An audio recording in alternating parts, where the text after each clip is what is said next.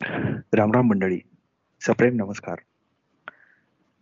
पहिल्या भागाच्या ब्रेक नंतर आता ह्या दुसऱ्या भागामध्ये परत एकदा आपल्या सर्वांचं स्वागत आणि ब्रेक नंतर आपण अमोल दादाशी आपल्या गप्पा परत एकदा त्याच जोमाने सुरू करतो पहिल्या भागामध्ये मुख्य आपला जो चर्चेचा गप्पांचा विषय होता तो की नव्वदचे सिनेमे त्याच्यावर असलेलं अमोलचं लिखाण आणि त्याच्या अनुषंगानं येणारे कितीतरी विषय. आणि हे विषय अगणित आहेत.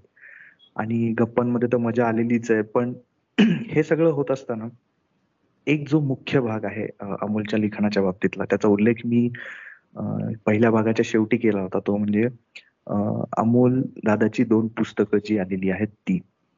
ह्या पुस्तकांचे जे विषय आहेत त्यामध्ये त्यानं जे काही लिहिलेलं आहे ते परत अर्थातच चित्रपटांविषयी आहेच. त्यामुळे ह्या भागामध्ये फक्त त्याच्या पुस्तकाचा विषय जेव्हा आपण गप्पांमध्ये घेऊ त्यावेळेस इतरही विषय हे आपोआप येणारच आहेत.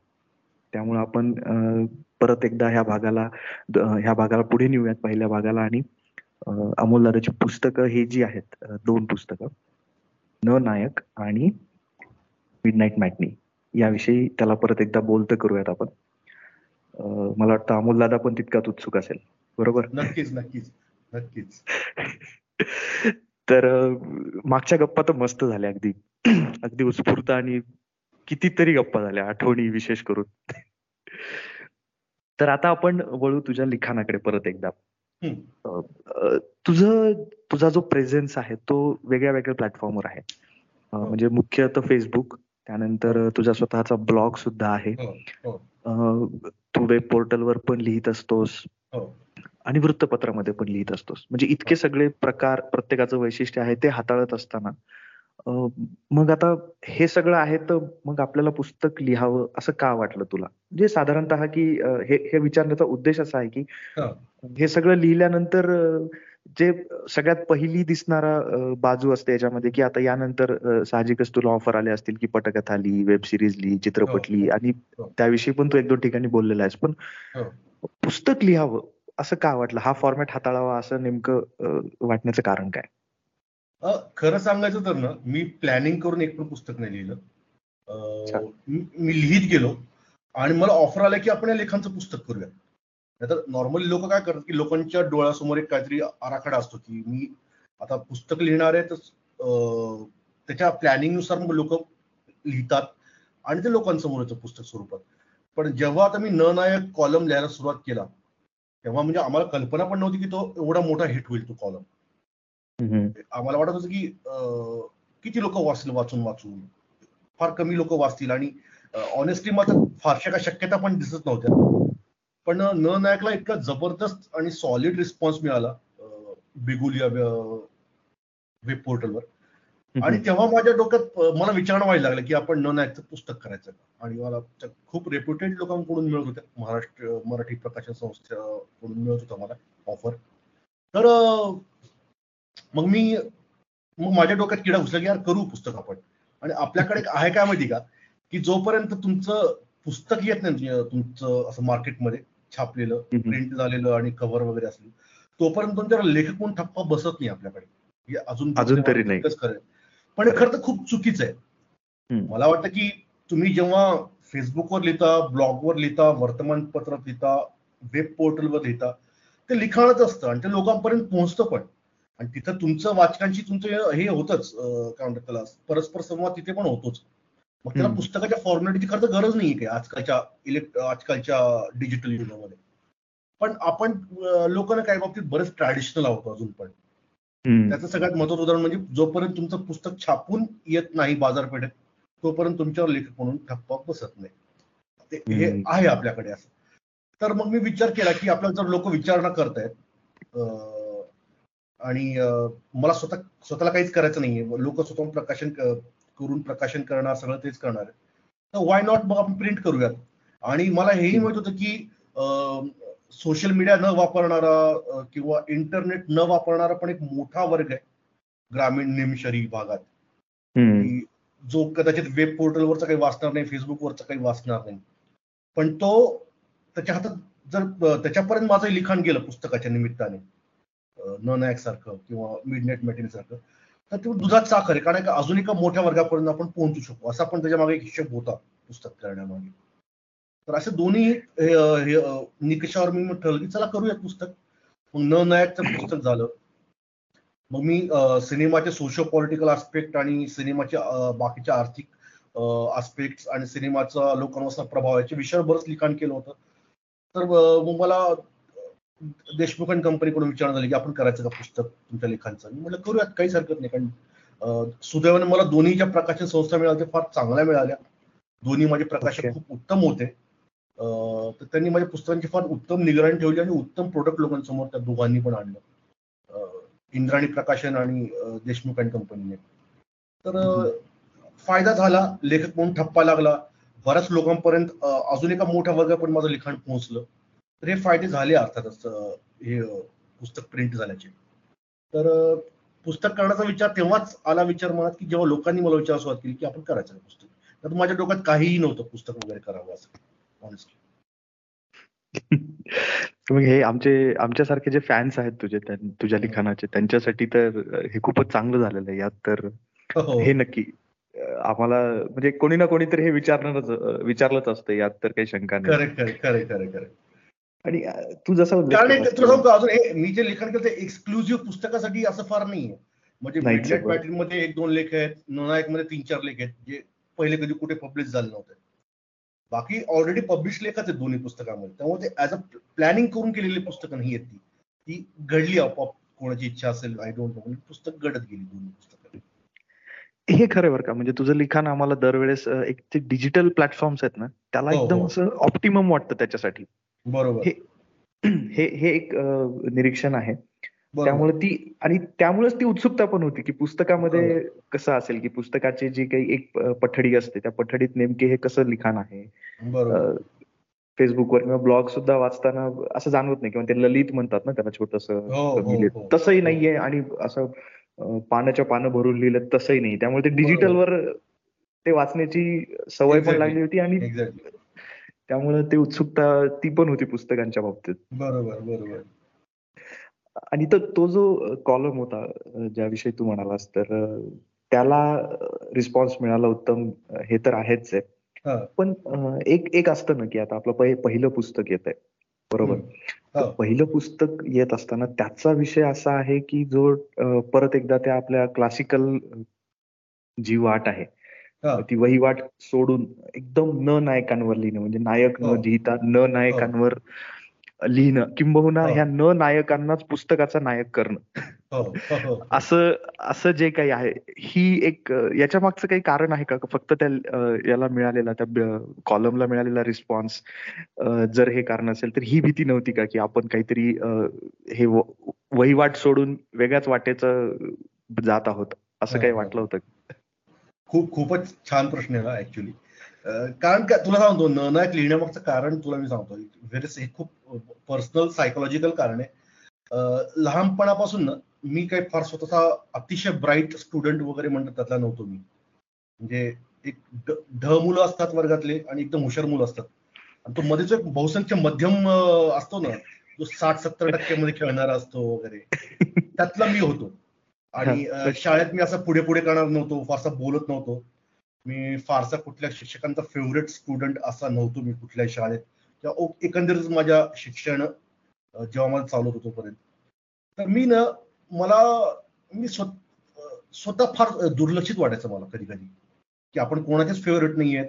ना आपलं आपले कोणी फॅन्स आहेत आपल्या शाळेमध्ये कॉलेजमध्ये न आपण कुठल्या गोष्टी टॉपवर आहेत. ह्याचं मला एक आयुष्यभर मोठा गिल्ट फील राहिलाय मला लहानपणापासून. आणि सिनेमा असतात ना ज्यांच्या नावाने बॅच ओळखली जात नाही. हा बहुसंख्य तेच असतात. इकडं.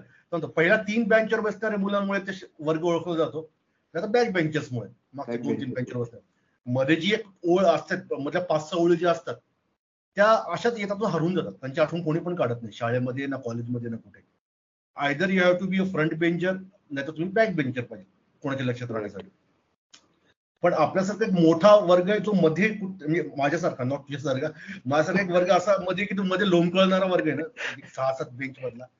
तर मी त्याच्यातून बिलॉंग करतो. आणि त्यातून ना माझ्या मनात जसं तुला म्हणलं की गिल्ट त्या फील खूप होते माझ्या मनामध्ये की आपण आपल्या आई वडिलांना कधी प्राऊड फील नाही करून देऊ शकलो शाळेमध्ये किंवा आपल्या मित्रांना कधी आपल्याबद्दल वाटलं नाही की हा काहीतरी भारी करेल वगैरे असेल त्यातून मला स्वतःला दुर्लक्षित लोकांबद्दल प्रचंड अट्रॅक्शन तयार झालं मला. सगळ्याच क्षेत्रातले नॉट ओनली सिनेमा तर जेव्हा मी सिनेमा बघायचो ना तेव्हा माझं मुख्य पात्रांपेक्षा ना त्या आजूबाजूच्या पात्रांकडे जास्त लक्ष जायचं. म्हणजे शाहरुख खान ज्यांच्या मुली पळून घेऊन जात होते विलन सिनेमातले किंवा त्याच्या आजूबाजूला नायकाच्या आजूबाजूला त्याचे मित्र किंवा उपखलनायक म्हणजे जे मुख्य खलनायकाच्या बाजूला असतात ते उपखलनायक. अशा दुर्लक्षित लोकांकडे माझं लक्ष जायला लागलं. कारण मी कुठे त्यांच्यावर स्वतःला बघायचो कुठेतरी. माझ्यासारखेच फिल्ममध्ये ह्यांच्यावर हे सेंटरमध्ये नाही आहेत फ्रेमच्या सिनेमातल्या. ह्यांच्यावर कुठलाही क्लोजअप लागत नाही या लोकांचा. या लोकांवर कुठलाही मेन फोकस नाहीये. तर मला ना या लोकांबद्दल मला अट्रॅक्शन वाटलं हळूहळू की अरे हे तर माझ्यासारखे हे मी आहे स्क्रीनवरचा मी तो हिरो नाहीये. तो उंच दाढ धिप्पाड सिक्स पॅक ऍप्स अतिशय देखणा नाचणारा हिरो तो मी नाहीये. मी तो आहे तो बाजूचा कोपरा जो उभा आहे ना हिरोच्या डावीकडून दुसरीकडे तो मी आहे. हे मला जाणवायला लागलं. आणि त्यातून मला त्यांच्याबद्दल आकर्षण वाटायला लागलं हळूहळू. आणि त्यांच्याबद्दल कुठेच अरे काहीच कुठेच उल्लेख नव्हता रे म्हणजे त्या लोकांबद्दल. कोणाला त्यांच्याबद्दल काही देणं घेणंच होतं लोकांबद्दल. त्या लोकांनी आपलं आयुष्य वर्षानुवर्ष एका इंडस्ट्रीमध्ये घातले. त्या लोकांनी याचा आपापल्या परीने लोकांचं जमन तितकं मनोरंजन केलं त्या ऍक्टर लोकांनी सगळ्यांनी. पण त्यांची दखल कोणी घ्यायची नाकारली. त्यांची दखल कोणीच नाही घेतली. ना माध्यमांनी घेतली ना अजून कोणी घेतली. तर मला वाटलं की यार आपण जर यांच्यावर लिहू शकलो ना तर काहीतरी फार चांगलं उत्तम होऊ शकतं. आणि मी तुक्का तुक्का मारून मी लिहायला सुरुवात केली त्यांच्यावर. हळूहळू मी पहिला लेख जिम्मी शेरगिलवर लिहिला होता. आणि ते लोकांना प्रचंड आवडलं.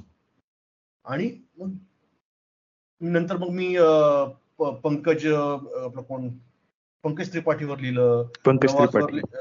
नवाजवर लिहिलं. मग एक एक बोमन इराणीवर लिहिलं. इरफान खान. सापड इरफान खानवर लिहिलं. किंवा रजाक खान सारखं असेल रजाक खान सारखं असेल हा. स्त्री पात्र पण आहेत काही त्यामध्ये. काही स्त्री पात्र पण आहेत त्याच्यामध्ये. हो. तर असं मला ते सापडत गेले की आणि मी त्यांच्यावर लिहायला लागलो मला जाणवलं की लोकांचा प्रचंड रिस्पॉन्स आहे भयानक रिस्पॉन्स आहे.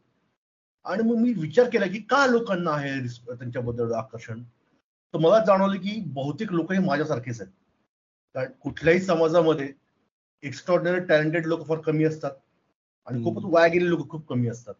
जो मधला त्रिशंकुसाका लटकणारा मोठा वर्ग आहे ना तो खूप मोठ्या प्रमाणावर असतो. त्यात मी आहे. आणि त्या लोक पण ते लोक पण न नायकामध्ये स्वतःला बघतात असं मला जाणवलं न नायका आलेला रिस्पॉन्स सगळा तिथूनच आहे. की मी हिरो नाहीये. आपल्या लोकांना कळलं की मी या माझ्या स्टोरीचा हिरो नाहीये. मी साईड हिरो असलो तर हे ज्या लोकांना वाटतं त्या लोकांना निर्णय प्रचंड आवडतो. ज्या लोकांना आतून माहिती की मी नाही हिरो माझ्यात नाही त्या कॅपॅसिटीज मी तो नाही एक्स्ट्रॉर्डनरी जो सिनेमावर पडद्यावर दिसतो हिरो तो मी नाहीये. मी नवाजमध्ये स्वतःला बघतोय मी जिम्मी शर्गिलमध्ये स्वतःला बघतोय. त्या लोकांना ते नायक आवडायला लागलं. आणि तो वर्ग बहुसंख्य आपल्या समाजामध्ये. खूप मोठ्या प्रमाणात वर्ग आहे. की जे लोक स्वतःला न नायकामध्ये बघायला लागले. आणि त्यातून न नायची प्रचंड वाढत गेली प्रसिद्धी त्याच्यातून. आणि माउथ पब्लिसिटी मधून इकडून तिकडून. आणि मला वाटतं ना न नायकच्या यशाचे रहस्य हेच की लोक स्वतःला बघतात त्यांच्यामध्ये. की जे खूप अति यशस्वी पण नाही आहेत किंवा अति फेल्युलर पण नाही आहेत जे लोक अति स्मार्ट पण नाही आहेत किंवा एकदमच थोडे वेड्यासारखे पण नाही आहेत असा एक जो मध्ये लटकणारा त्रिशंकू वर्ग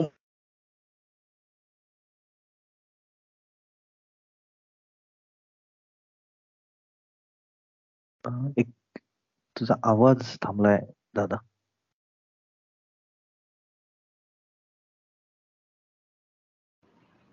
हॅलो. हा आता येतोय. मध्ये हॅलो. उत्तर रेकॉर्ड झालं का पूर्ण सगळं का नाही? हा चालू आहे रेकॉर्डिंग चालूच आहे ओके ओके तर थोडक्यात अशी असे काही पात्र की जे सिनेमाचे हिरो किंवा हिरोईन्स नक्की नाहीयेत पण त्यांच्याशिवाय हो. कथा सुद्धा कधी पूर्ण होणार नाही. पूर्ण नाही होऊ शकत. पूर्ण नाही होऊ शकणार. तू बघ ना रामायण रामायण महाभारत आहे. समजा रामायण रामायणाचं उदाहरण घे. म्हणजे राम आणि रावण आहेतच महत्त्वाचे त्याच्यामध्ये नो डाऊट पण त्याच्यामध्ये बिभीषण पण तितकंच महत्वाचं आहे कुंभकर्ण पण तितकंच महत्वाचं आहे. भरत तितकाच महत्त्वाचा आहे शत्रुघ्न तितकाच महत्त्वाचा आहे. किंवा महाभारताचं उदाहरण घेशील तर दुर्योधन आणि अर्जुन भीम आहेतच महत्त्वाचे. पण नकुल सहदेव पण तितकेच महत्त्वाचे आहेत. हो. त्यात विदूर पण तितकाच महत्त्वाचा आहे. युयुत्सू पण तितकाच महत्त्वाचा आहे. तर मला वाटतं ना याच्याशिवाय तुम्ही नाही स्टोरी तुमच्या पूर्ण होऊ शकत. मुख्य पात्र जितके महत्त्वाचे तितकेच हे साईडचे पात्र महत्त्वाचे आहेत. कारण ते कथानक घडवतात तुमचं. हे हे खूप इंटरेस्टिंग आहे. म्हणजे न नायकांच्या मागे इतका इतकी इतका मोठा विचार असेल हे खरंच माहिती मी एक मागे एक लेख लिहिला होता. मी फेसबुकवर लिहिला होता. एक सिद्धार्थ नावाचा ऍक्टर तुला आठवतोय का तो? बाजीगरमध्ये होता बाजीगरमध्ये हो काजोल गाणं पण आहे. हा. कुठलं गाणं राहते कसं माहिती? छुपाना भी नाही आता. हा छुपाना भी नाही आता. तो त्या ऍक्टर मी एक लेख लिहिला होता. तर मी त्याची तुलना ना महाभारतामध्ये नकुल सहदेवाशी केली होती तुलनाची की आपल्याकडे पांडव म्हणले की पांडव सगळ्यांना माहीत असतात. पण नॉर्मली हो. पांडव म्हणले की धर्माबद्दल लोक बोल धर्मराज्याबद्दल लोक बोलतात युधिष्ठिराबद्दल लोक बोलतात अर्जुनाबद्दल बोलतात भीमाबद्दल बोलतात. पण नकुल सहदेवाबद्दल फारसं कुठे बोलताना दिसणार नाही. त्यांना फारसं महत्त्व पण नाहीये दोघांना कुठे?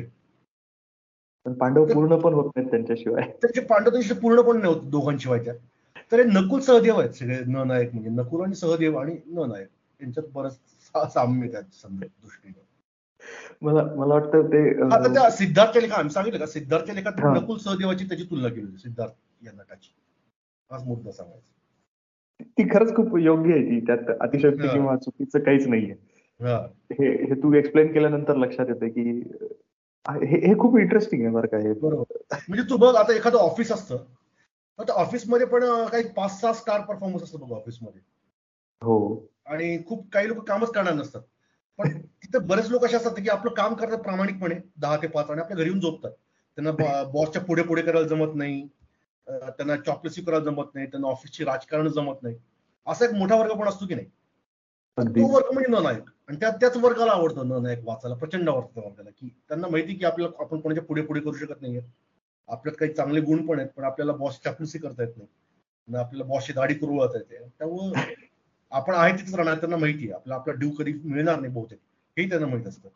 पण हा वर्ग म्हणजे न नायकचा वाचक मोस्टली त्यामुळे ते कनेक्ट करू शकत असतील त्यामुळे मोठ्या संख्येला तेच कनेक्ट त्याच्यामुळेच कनेक्ट होऊ शकेल तुमच्याशी.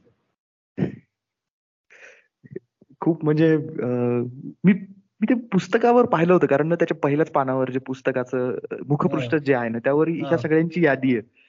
हो, हो. ते पाहिल्यानंतर ते लक्षात येतं की इतके सारे आहेत का हा पहिला प्रश्न हो, पडतो की म्हणजे प्रचंड संख्येने आहेत. आणि हे जे तू म्हणतो ना की ते खरंच आहे तसं की ती संख्या सुद्धा खूप खूप मोठी आहे ती संख्या. मग हे सगळं ऐकल्यानंतर स्वाभाविक येणारा प्रश्न असा आहे की हे जे न नायक आहेत त्यांचं आजच्या चित्रपटात काय स्थान आहे? म्हणजे त्यांचं जे काही महत्त्व पूर्वापार चालत आलेलं आहे त्याच्यात काही फरक पडलाय का? बराच पडलाय बराच फरक पडलाय.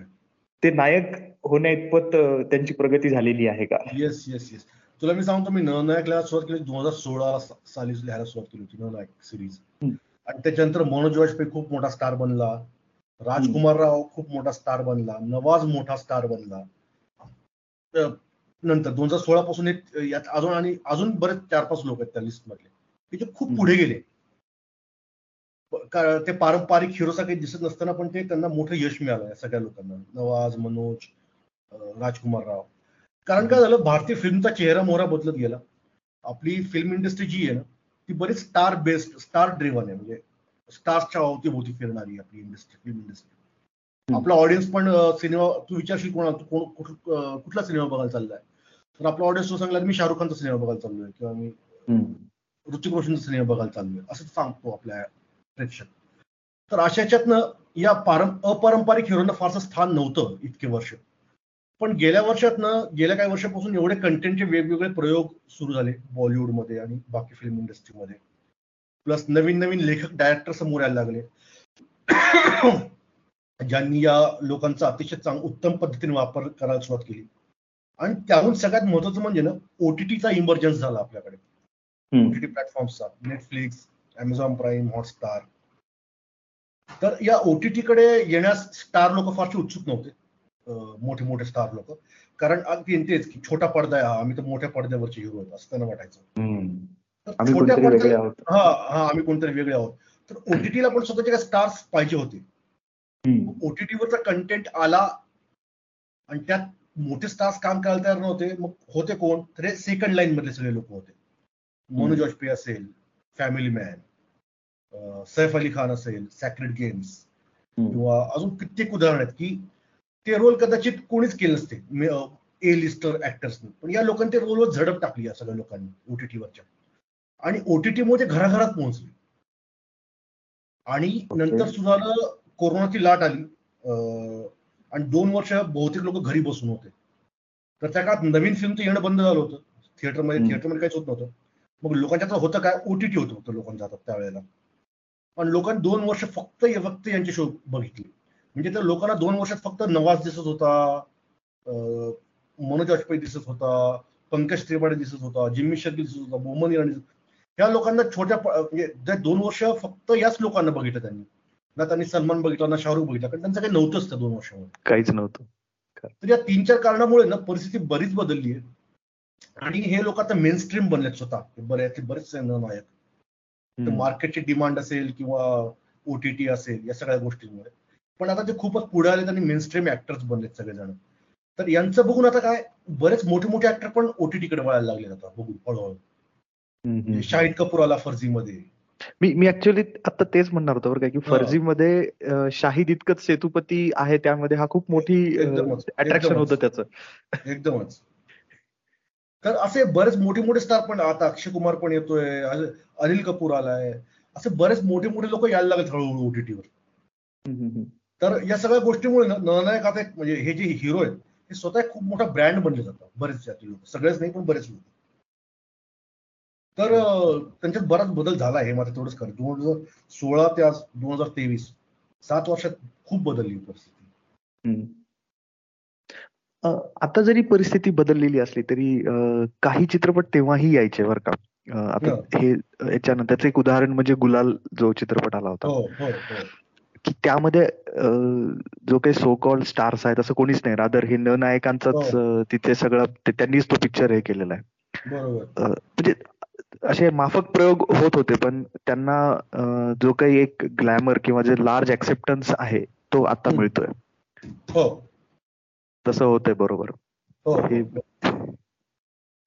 इंटरेस्टिंग आहे आणि पुस्तक पण तितकंच इंटरेस्टिंग आहे थँक्यू आणि तसे येतच असतील तुला रिप्लाय त्याचे की बरेच येतात बरेच येतात बरेच येतात. म्हणजे मला लक्षात आलं की पुस्तकाचं वेगळं मार्केट आहे. म्हणजे मला वाटायचं की जग फेसबुकवर सगळं जग वेब पोर्टल वाचतं की असं वाटायचं मला. पण मला अशा लोकांचे फोन मेसेजेस आले की जे कुठेच नाही आहेत ऑनलाईन ते फेसबुक वापरत नाहीत किंवा फारसे ऍक्टिव्ह नाही आहेत अकाउंट उघडून ठेवलं आणि कोणी फारसं वापरत नाहीये. अशा लोकांपर्यंत पुस्तक पोहोचलं पुस्तकाच्या निमित्ताने. ते फार चांगलं झालं. राईट याच्यात एक न नायकांची जी यादी आहे त्यामध्ये खर तर ती पूर्ण नायकांची यादी नाहीये. न नायिका नायिका पण आहेत त्यामध्ये. हो, हो, हो. तर एक थोडक्यात त्याविषयी पण थोडं सांग ना आम्हाला की त्यामध्ये ऍक्च्युली कोण कोण आहेत त्या यादीत? अभिनेत्रींवरचा अन्याय पुस्तकाच्या नावापासून सुरुवात आहे. न नायक नाव. पुरुषच नाव आहे पुस्तकाचं. म्हणजे पण पुरुषांची चलती. पुरुषांची चलती तिथे. आणि त्यांचं प्रमाण कमी आहे. एकूणच न नायकांमध्ये बघशील तर. जे आहेत चाळीस पंचेचाळीस जे न नायक आहेत तर हार्डली चार ते पाच स्त्री अभिनेत्री आहेत त्याच्यामध्ये. तर हा त्यांच्यावरचा बराच मोठ्या प्रमाणात बॅकलॉग आहे म्हणजे मला फारच मान्य म्हणजे त्यात हुमा कुरेशी नाहीये त्यात कोंकणा सेन शर्मा नाहीये त्यात आदित्यराव हैदरी नाहीये त्यात अशा बऱ्याच ऍक्ट्रेसेस नाहीयेत. की ज्या उत्तम काम करतात आपापल्या मराठीमध्ये राहून किंवा मेन स्ट्रीम हिरोईनच्या न झाकवता सुद्धा उत्तम काम करतात अशा बऱ्याच अभिनेत्री आहेत त्यांच्यामध्ये. पण ते माझ्यातून झाले मी म्हणजे दुर्लक्ष झालं त्यांच्याकडे. मला एकदम मान्यच करावं लागतं. आरोप म्हणजे ती मला गिल्ट फील कायम राहील. माझ्या पुस्तकाच्या मनोगतात पण ते लिहिलेलं आहे की ह्याचा जो दुसरा भाग आला नवनायकचा तर त्याचं नाव मी न नायिका ठेवणार त्यात सगळ्या मी न नायिकाच घेणार आहे म्हणजे. फार नूतनपासून ते आजच्या कोंकणा सिंग शर्मा पर्यंत अशा खूप अभिनेत्री आहेत. राधिका राधिका आपटेवरचा तर लेख ह्याच्यात आहे पुस्तकात आहे हा. राधिका आपटे आहे पण बऱ्याच नाहीये तापसी पन्नू नाहीये. अशा बऱ्याच अभिनेत्री नाही हो हो. साई पल्लवी नाहीये. अशा बऱ्याच विद्या बालन नाहीये त्याच्यामध्ये. अशा बऱ्याच नायिका राहून गेल्यात पण मी ठरवलं की जर पुस्तकाचा सिक्वल समजा मी केला समजा तर तो न नायकांना डेडिकेटेड असेल मुख्यत्वे. हे मात्र खरं चला आम्ही आम्ही त्याची आतापासूनच वाट बघतोय की ते कधी होईल ते. आय होप लवकरच होईल आय होप चला आता पुढचं असंच एक ह्याच लाईनवरचा पुढचा प्रश्न मला असा विचारायचा आहे की जे काही हे आता ओव्हरऑल लिखाण आहे तुझं मिड नाईट मॅटनी तर तो दुसरं झालं ते त्याला यायचंच आहे आपल्याला लवकरच त्या पॉइंटकडे पण जर एक मेन स्टेज आला म्हणतात लिखाणाचा तो जर आपण पाहिला तर असा असतो की तुझ्या लिखाणाचा की त्यामध्ये एक तर व्यक्ती केंद्रित ते असतं हो, आणि त्या हो. व्यक्तीच्या नजरेतनं म्हणा किंवा त्या व्यक्तीला सेंटरला ठेवून एखाद्या विशिष्ट परिस्थितीचं समाजातली असेल चित्रपटातली ती असेल असं त्याचं विश्लेषण तू करत असतोस. हो. ही एक समजा तुझी स्टाईल आहे. तर मग मला असं विचारायचंय की ही तुझी स्टाईल आहे का? चित्रपटात सुद्धा ऍक्च्युअलमध्ये ज्या व्यक्तिरेखा चितारल्या जातात त्या अशाच असतात की ही व्यक्ती आणि मग आपण परिस्थिती हे करू. का अशी परिस्थिती आहे म्हणून असं कॅरेक्टर निर्माण करू. असं नेमकं कसं ही प्रोसेस नेमकी कशी असते? कोणत्या दिशेनं जाते ही प्रोसेस मुळात स्क्रीन प्ले रायटिंग आणि हे लिखाण हे फार दोन वेगळी एंटायरली कंप्लीट दोन वेगळ्या गोष्टी आहेत. त्यामुळे माझ्या दोन्हीसाठीच्या प्रोसेस फार वेगळ्या आहेत माझ्या ऍक्च्युली कारण स्क्रीन प्ले रायटिंगमध्ये तुम्हाला जेव्हा तुम्ही वेब सिरीज किंवा सिनेमासाठी लिहिता ना जेव्हा तुम्हाला तांत्रिक बाजू बऱ्याच लक्षात घ्याव्या लागतात. की या पात्राचं पुढे कसं प्रोग्रेशन होणार आहे? त्याचा कॅरेक्टर आर्क कसा असणार आहे? त्याचं कॅरेक्टर पुढे कसं जात आहे? तर आणि त्यात बरंच कॅमेरा अँगल्स आणि असे बरेच गोष्टी त्यात इन्व्हॉल्व असल्यामुळे ना त्याला एक वेगळी प्रोसेस द्यावी लागते. पण तू जे हे म्हणतोस पुस्तकातलं व्यक्ती केंद्रित लिखाण जे म्हणतोस ते एकदमच खरं आहे. कारण ना आपल्याकडे लोकांना व्यक्ती केंद्रित लिखाण आवडतं असं माझा एक अनुभव आहे.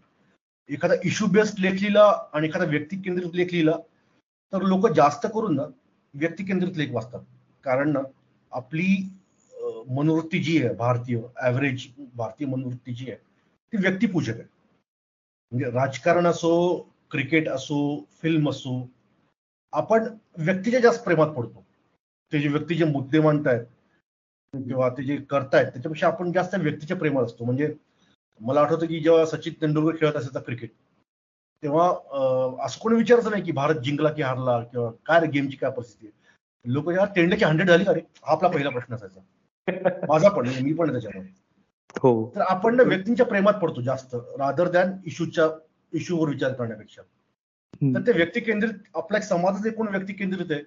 मी पण त्या समाजाचा भाग आहे. आणि मला व्यक्ती जास्त महत्त्वाचे वाटतात इश्यूजपेक्षा. हा दोष आहे मोठा पण हे आहे. त्यामुळे ते माझं लिखाण व्यक्ती केंद्रित आहे तर ते एकदमच आहे.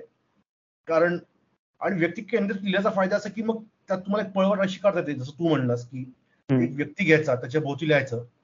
आणि मग त्याच्या अनुषंगाने त्याच्या आजूबाजूची परिस्थिती वगैरेचं वर्णन करून एक दुसरा मुद्दा पण मांडण्याचा प्रयत्न करायचा. तर तसं मी करतो तू फार उत्तम डिकोड केलीस माझी लिहिण्याची पद्धत. मी एक्झॅक्टली तसंच करतो. म्हणजे मला तो लेख आठवतो तो सहर पिक्चरचा त्यावरून सहेर हो, हो, हो. सहेर आणि गँग्स ऑफ वासेपूर ह्या दोनच्या याच्यावर त्यात तू म्हणलं होतंस की हे खरं तर पात्र त्या तिथल्या परिस्थितीला रिप्रेझेंट करतात की त्या भागात नेमकं कसं आहे. पण हे सांगत असताना परत ते त्याच्या भोवतीच फिरत राहतं की तो मनोज वाजपेयीचं पात्र किंवा नवाजुद्दीन नंतर हे. त्यामुळं मला असं विचारावं वाटलं की बरोबर एकदमच बरोबर आहे परत एकदा हे म्हणजे आता जेव्हा मी परत एकदा न नायक वाचेन ना त्यामध्ये हे. पण हे उत्तर परत ते कुठेतरी बॅकग्राऊंडला असेल मला न नायकांची परिस्थिती पण बघायची की ते तसे का आहेत. एकदमच एकदमच कारण ना आपण आपल्या बालपणाचा प्रोडक्ट असतो आपण बालपणी आपल्यासोबत जसं घडलं त्याचा मोठा हिस्सा मोठेपणे आपण आपण आता का आहोत असे? तर त्याला बालपणी घडलेल्या आणि किशोरवयीन जीवनात असताना घडलेल्या घटना बऱ्याच प्रमाणात कारणीभूत असतात. तर न नायकांचं पण तसंच आहे. त्यांच्या प्रत्यक्ष आयुष्यात काय काय घडणं घडल्या आणि ते आता काय आहेत तसे. त्याची उत्तर त्यांच्या प्रत्यक्ष पर्सनल आयुष्यामध्ये. म्हणजे तू त्यातला संजय मिश्राचा आणि पियुष मिश्राचा लेख जो वाचलास तू त्या पुस्तकातला न नायक मधला तुला मुद्दा अजून तू वाचला असशीलच पण अजून एकदा वाचल्यावर तुला तो मुद्दा अजून क्लिअर होईल की असे का होतात हे लोक पुढे जाऊन थोडे आता आहेत तसे का आहेत म्हणजे मला तर वाटतं की तू जसं त्यांना सांगितलंयस ना की म्हणजे कुठल्याही व्यक्तीचं यश किंवा अपयश हे मोजायच्या परत एकदा जे आपण मागच्या याच्यात म्हणालो ना की भागामध्ये की फुटपट्ट्या ज्या सोसायटीनं ठरवलेल्या आहेत. तर त्याच्यावर हे कुठे बसत नाहीत मोजताच येत नाहीत हे. यांच्या यांच्यासाठी वेगळ्या बनवाव्या लागतील. पण कोणाकडे नाहीच आहेत तशा. म्हणून पण तरी सुद्धा ते स्वतःला त्यांचं जे काही हे आहे ते प्रूव्ह करतात त्यांच्यामधलं स्टील तर तिथंच ते नायक ठरतात ना की एवढं सगळं एकदमच. कारण ते कधीच गिव्हअप नाही करत ते कधी शरणागती नाही. पत करत आणि त्यांना माहिती की आपल्याला यश मिळेल न मिळेल याची खात्री नाहीये काही. पण ते झगडत राहतात.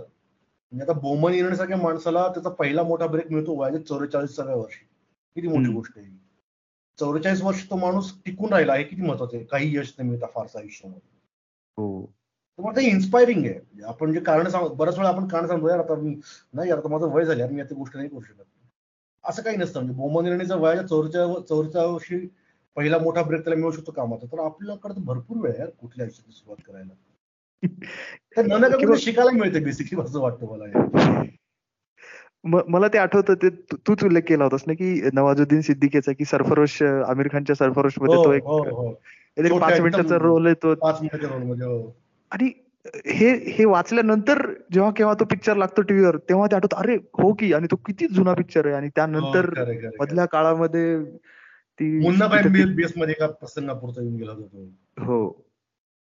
सुरुवातीलाच अगदी. एकदम सुरुवातीलाच तितकं टिकून राहणं कुठलंही फ्रस्ट्रेशन नाही. हो. म्हणजे त्यांना येतं फ्रस्ट्रेशन डिप्रेशन फार मानवी आहे कारण. फ्रस्ट्रेशन डिप्रेशन येणं खूपच मानवीय गोष्ट आहे. आणि ती येतच प्रत्येकाला.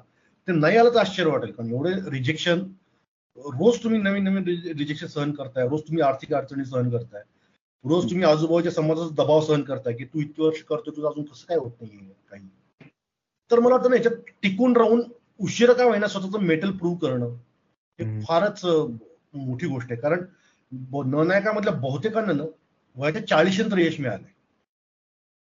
जसं बहुतेक हिरोना पण वयाच्या वीस तीशीत यश मिळतं ना मोठमोठ्या हिरो हिरोईनना. तसं त्यांना वयाच्या चाळीशीच्या टप्प्यावर त्यांना यश मिळाले बहुतेकांना. कारण त्यांचा आयुष्यातला मोठा भाग स्ट्रगल करण्यातच गेलाय सगळं या सगळ्या गोष्टी. तर मला ते खूप इन्स्पायरिंग आहे सगळे. की यश मिळालं असे काय वय नसतं किंवा तुम्ही नवीन सुरुवात करायला असे काय वय वय नसतं. मला वाटतं न नायककडे न नायक वाचले की तुम्हाला अजून ते जाणवतं की असं काही नाही आपण कधीही आयुष्याची सुरुवात कधी नवीन करू शकतो आपल्याला पाहिजे तशी करू शकतो आणि मला त्यांच्या बाबतीत एक गोष्ट अजून आठवते तुझ्या तू तू जे उल्लेख केला होतास त्यांचा की त्यांची जी कथा असते पिक्चरमध्ये असेल किंवा कदाचित वैयक्तिक जीवनामध्ये सुद्धा असेल की कुठल्याही हिरो सारखी अशी हॅपी एंडिंग वाली नसते कधीच. हो, हो. किंवा एक रेषीय नाहीये की थोडस चॅलेंजेस आले आणि मग शेवटीला तर सगळं गुडी गुडी झालं असं असं नक्कीच नाहीये. बरोबर बरोबर. तर ते त्यांचं वैशिष्ट्य कसं आहे नेमकं हे ह्या ह्या लाईनवर कारण त्यांनी ज्या लेखक दिग्दर्शकांनी जे रोल दिलेत ना ते कारणीभूत त्याला. त्यांनी फार वेगळ्या वेगळ्या स्क्रिप्ट केल्या होत्या. म्हणजे आता लंच बॉक्स सारखी स्क्रिप्ट इरफानसाठी जी लिहिली गेली होती. तर त्याच्यामुळे त्याला एक अपारंपरिक शेवट तो करू शकला. कारण त्या सिनेमात शाहरुख किंवा सलमान नाही तुम्ही जेव्हा सिनेमात मेनस्ट्रीम ऍक्टर घेता ना तर तुम्हाला एक हॅपी एंडिंग करण्याचं तुमच्या दडपण येतं. की ते करावं सांगतो तुम्हाला हॅपी एंडिंग कारण जेव्हा तुम्ही मासी फिल्म करता तेव्हा तुम्हाला त्याचं हॅपी एंडिंगच करावं लागतं. तुम्ही वाईट एंडिंग केलं दुःखी एंडिंग केलं तो ऑडियन्स येणारच नाही सिनेमाला. तर यांना जे लेखक दिग्दर्शक जे मिळाले की ज्यांना फारसं मासे सिनेमे करण्यात फारसं इंटरेस्ट नव्हतं त्यांना आपल्याला पाहिजे तसा सिनेमा करत होता. असे लेखक दिग्दर्शक जे आले अनुराग कश्यप असेल दिवांकर बॅनर्जी असेल विक्रमादित्य मोटवाने असेल असे जे दिग्दर्शक येत गेले त्या लोकांनी यांना अतिशय वेगवेगळे आणि उत्तम रोल दिले की ज्यांना ट्रॅडिशनल हॅपी एंडिंग नाही आहेत त्यांना. त्यांच्या एंडिंग तशाच ज्या आपल्या तुमच्या माझ्या ज्या रोजच्या स्टोरीच्या एंडिंग आयुष्याच्या स्टोरीज आहेत त्याच्या एंडिंग जशा असतात तशाच एंडिंग त्यांना मिळत गेल्या. त्याचं कारण म्हणजे एक नवीन लेखक दिग्दर्शकाचा वर्ग जो उदयाला आला ना गेल्या पंधरा वर्षात तो कारणीभूत आहे सगळ्यांना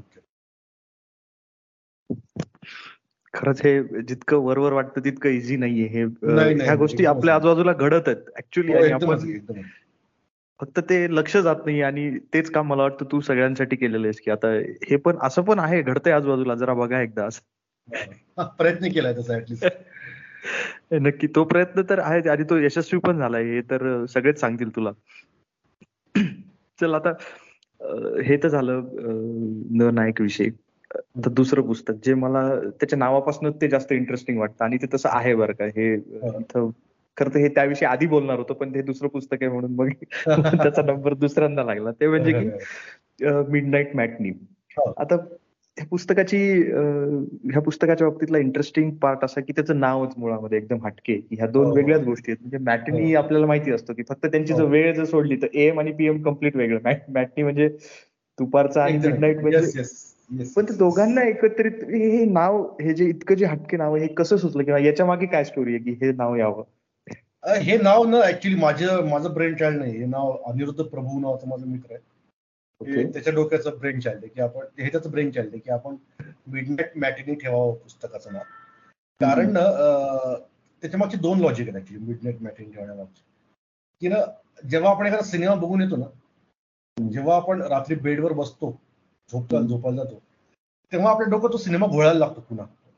रवंथ करणं जे म्हणतात ना ते आपण रवंथ करायला लागतो रात्रीच्या सिनेमाचं रात्री उशिरा करून तो सिनेमा आपण पुन्हा एकदा आपल्या डोक्यात पुन्हा एकदा बघतो. आपल्याला तो सिनेमा खूप आवडला असेल तर. ते आपल्या डोक्यात चालणार एक प्रकारे मिडनाईट मॅटिनीज आहे राईट तो सिनेमा आपण पुन्हा बघतोय. आपल्या स्वप्नांमध्ये पण त्या सिनेमातल्या काही दृश्य येत आहेत. आपला त्या सिनेमा पुन्हा पुन्हा आपण डोळ्यासमोर काय त्या सिनेमामध्ये त्या प्रसंग येत आहे क्लायमॅक्स त्या सिनेमाचा आपल्या डोळ्यासमोर तर आपण त्या रिपीट आपण रिपीट तो सिनेमा पुन्हा एकदा बघतोय. आपल्या डोळ्यासमोर रात्री.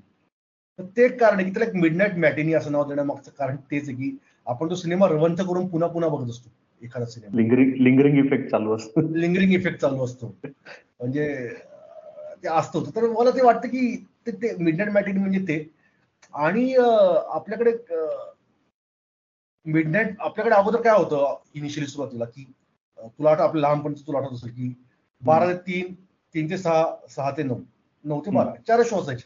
चार शो पण आता सिनेमाचं इतकं ड्रास्टिकली बदललं शो म्हणजे एका दिवशी एका सिनेमाच्या अक्षरशः आठ आठ नऊ नऊ शो एकाच थिएटरमध्ये चालू असतात. सकाळी सात पासून सुरू होतं सकाळी सात चालू होतं रात्री एक दीड पण चालू असतात तर आता तर ती वेळ पण आपल्या सिनेमा बघण्याच्या अनुभवात येऊन बसली आता ऍक्च्युली हो. ते पण एक कारण होतं मिड नाईट मॅटिनी देण्यामागचं कारण सिनेमाचं. ओके. म्हणजे तिथे थोडासा नॉस्टॅल्जिया होता समजा. एकदमच एकदमच एकदमच एकदमच. मी मी एक सांग का? म्हणजे मला एक जस्ट सुचलं बरं आहे की आता तू तुला कितपत तू ऍग्री होशील माहीत नाही. मिडनाईट पुस्त मिडनाईट मॅटनी हे पुस्तक जे आहे ना किंवा त्याच्यातला जो जो विषय आहे ना तो थोडासा मला ना असा त्या टॉम क्रूजच्या ऍक्शन मूवी सारखा वाटतो. म्हणजे आपल्याला काय वाटतं की आता पिक्चरच्या टॉम क्रूजचं वैशिष्ट्य काय की त्याचा पिक्चर जेव्हा स्टार्ट होतो तेव्हा एक कुठला तरी असा भन्नाट फायटिंग सीन असतो की तो हो, म्हणजे सुरुवातच तशी होते की हो, हो. तो डायरेक्ट विमानावरच भांडतोय किंवा कुठेतरी हेलिकॉप्टरला लढ असं काहीतरी आपल्याला वाटतं अरे हे तर खूपच भारी ऍक्शन सीन आहे हा. आणि पण तसं नसतं की तो पिक्चर जसा पुढे सरकतो ना त्याच्यापेक्षा भारी भारी सीन्स एकदमच समोर येतात. हो, हो. ह्या पुस्तकाचं तसंच होतं बरं का की आपल्याला वाटतं की हा पहिला म्हणजे काहीतरी एकदम जे कोणीही कधीही विचार केलेला नसतो असे विषय सुरुवातीला येतात आणि नंतर एकदम हो. लक्षात येतं की अरे हा तर पहिल्या विषयापेक्षाही पुढचा होता. म्हणजे की म्हणजे एक एक मुख्य म्हणजे मला जो प्रचंड आवडलेला लेख होता त्यातला तो म्हणजे तो अंधार ह्या विषयाचा. हो पहिलाच लेख सगळ्यात तो मात्र ते खरंच त्या सीन सारखा आहे की म्हणजे कोणीही विचारही नाही करू शकणार की तो अंधार कसा आहे आणि त्याच्यातही कॅटेगरी परत की की अगदी ते जुन्या काळचे टॉकीज होते त्याचा आणि महागडा अंधार. म्हणजे हे हे जे आहे तर हे ह्या टाईपचं जे लिखाण आहे हे पूर्णपणे वेगळं आहे ना? म्हणजे आता हो, आधी नायकमध्ये सगळ्या व्यक्तिरेखांविषयी येतं. मग चित्रपटाची जी बाजू आहे इतर बाजू आहेत त्या येतात. मग हे असं ठरवून लिहिलं होतं का? हे तसंच त्या तुझ्या विचार प्रक्रियेतनं पुढे येत गेलं आणि मग त्याचं पुस्तक बनलं? काय झालं मी ना माझ्या चित्रपट विषयक लिखाणाची सुरुवात ना मी रिव्ह्यूजपासून केली होती. मी रिव्ह्यूज करायचो फक्त. हॉलिवूडच्या सिनेमाची. मी मराठी लाईफमध्ये. तर ते लिखाण करताना मला असं जाणवलं की मी इनिशियली ते एन्जॉय केलं लिखाण. रिव्ह्यू रिव्ह्यूचं लिखाण मी एन्जॉय केलं इनिशियली पण नंतर मला जाणवलं की मला फारशी मजा येत नाही मूवीची रिव्ह्यूज करण्यामध्ये. मला ना सिनेमाचे जे आजूबाजूचे आस्पेक्ट जे आहेत मी लहानपणापासून जो सिनेमा बघत आले परभणीमध्ये असेल नंतर औरंगाबादला असेल पुण्यामध्ये असेल. तर मग ते सिनेमा जी यंत्रणा चालवते ना सिनेमा जी यंत्रणा तुमच्यासमोर आणते सिनेमा मग त्या यंत्रणेमध्ये फार इंटरेस्ट होता की उदाहरणार्थ थिएटरच्या आजोबा असलेले थिएटरमध्ये काम करत असणारे कर्मचारी वर्ग असेल किंवा मागं प्रोजेक्टर चालवणारा माणूस असेल किंवा तिकीट खिडकीवर बसत असलेला माणूस असेल मला माणसांमध्ये फार इंटरेस्ट होता मग त्यांच्याबद्दल कधी लिहायचं होतं.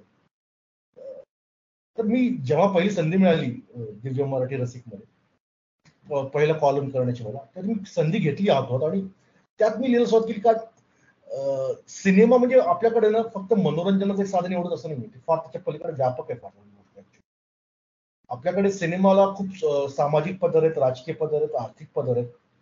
आणि सिनेमा हे खूप कॉम्प्लिकेटेड प्रकरण आहे भारतामध्ये. त्याच्यामुळे मग सिनेमाचे संबंधित अजून कुठल्या गोष्टी आहेत? तर मला आठवलं लागलं की अरे आपण आपल्या लहानपणी सिनेमा थिएटरमध्ये खायला काय मिळायचं? खरमुरे मिळायचे गोल्ड स्पॉट मिळायचा. फल्ली के दाणे तीन चार गोष्टी मिळायच्या फक्त. आता मेक्सिकन मिळते इटालियन मिळते पिझ्झा सगळंच मिळतं. तर ह्याच्यावर काय लिहायचं नाही. मग मी त्याच्यावर लिहिलं की थिएटर मधलं फूड कल्चर कसं बदलत गेलं नव्वदच्या दशकापासून आतापर्यंत. किंवा मला अजून एक अंधाराचा मुद्दा जो तू म्हणला असतो. तो मला स्वतः त्या अंधारात एवढं भारी वाटत टेम्पटिंग वाटायचं मला अंधारामध्ये गेले. मी भारतीय जगाशी मला संपर्क कंप्लीट तुटून जायचा थिएटरमध्ये आणि मी सगळं विसरत होती त्यासाठी की ऑफिसमध्ये काय चालू आहे घरी काय चालू आहे आयुष्यात मनाप्रमाणे काही होत नाहीये किंवा आपल्या आयुष्यात हा प्रॉब्लेम आहे. अशा सगळ्या गोष्टी मी तो सिनेमाचा लाइट बंद झाले की तुटून जायचो मी सगळ्या गोष्टींपासून. म्हणजे सिनेमा आपल्याला किती मोठ आणि माझ्यासारखे हजारो लाखो लोक आहेत की जे सिनेमाच्या सिनेमागृहात गेले आणि लाइट विजले त्यांचा बाहेरच्या काही संपर्क तुटतो त्यांचा. म्हणजे सिनेमा तुम्हाला खूप मोठा ब्रेक देतोय तुमच्या बाकीच्या रोजच्या समस्यांपासून. जो इतर कुठेही मिळत नाही.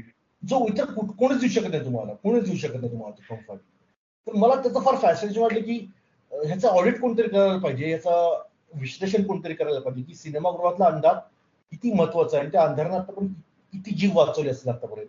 कित्येक लोकांना आत्महत्येपासून वाचवलं असेल त्या सिनेमाने माझ्या बघण्यात असं काही लोक की सिनेमा बघून त्यांचं आयुष्य बदललं किंवा सिनेमा बघितल्यामुळे त्यांना आयुष्यात ब्रेक मिळाला त्यांनी एक्स्ट्रीम डिसिजन घ्यायचं टाळलं असे काही लोक माझ्या स्वतःच्या बघण्यामध्ये अशा काही. तर मला त्याच्याबद्दल फार फॅसिनेशन होतं. आणि ते फार मी लिहायला सुरुवात केली ते आपोआप उतरत गेलं माझं काम तसं ते प्लॅन करून केलेलं लिखाण नव्हतं ऑब्व्हियसली पण जसं मी म्हटलं की रिव्ह्यूच्या पलीकडे जाऊन सिनेमा विषयक लिखाण व्हावं असं माझी इच्छा होती ना त्याचं मूर्त स्वरूप म्हणजे मिड नाईट मॅटिन हे पुस्तक त्याच्यावरून तयार झालं जबरदस्त. याच्या याच्यावर मला दोन गोष्टी आठवतात. एक म्हणजे जो अंधाराचा जो मुद्दा तू मांडलास ना हो. ते गुलाबजाम जो पिक्चर आला होता ना त्यामध्ये हो, हो, त्याचा उल्लेख आहे. ती म्हणजे किती घाबरलेली असते सोनाली कुलकर्णी. पण तिचा कॉन्फिडन्स तिथेच असतो जेव्हा ते अंधार होतो तेव्हा. बरोबर.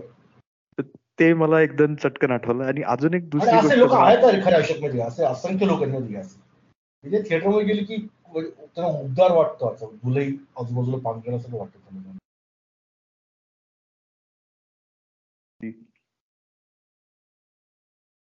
हॅलो. हॅलो हा.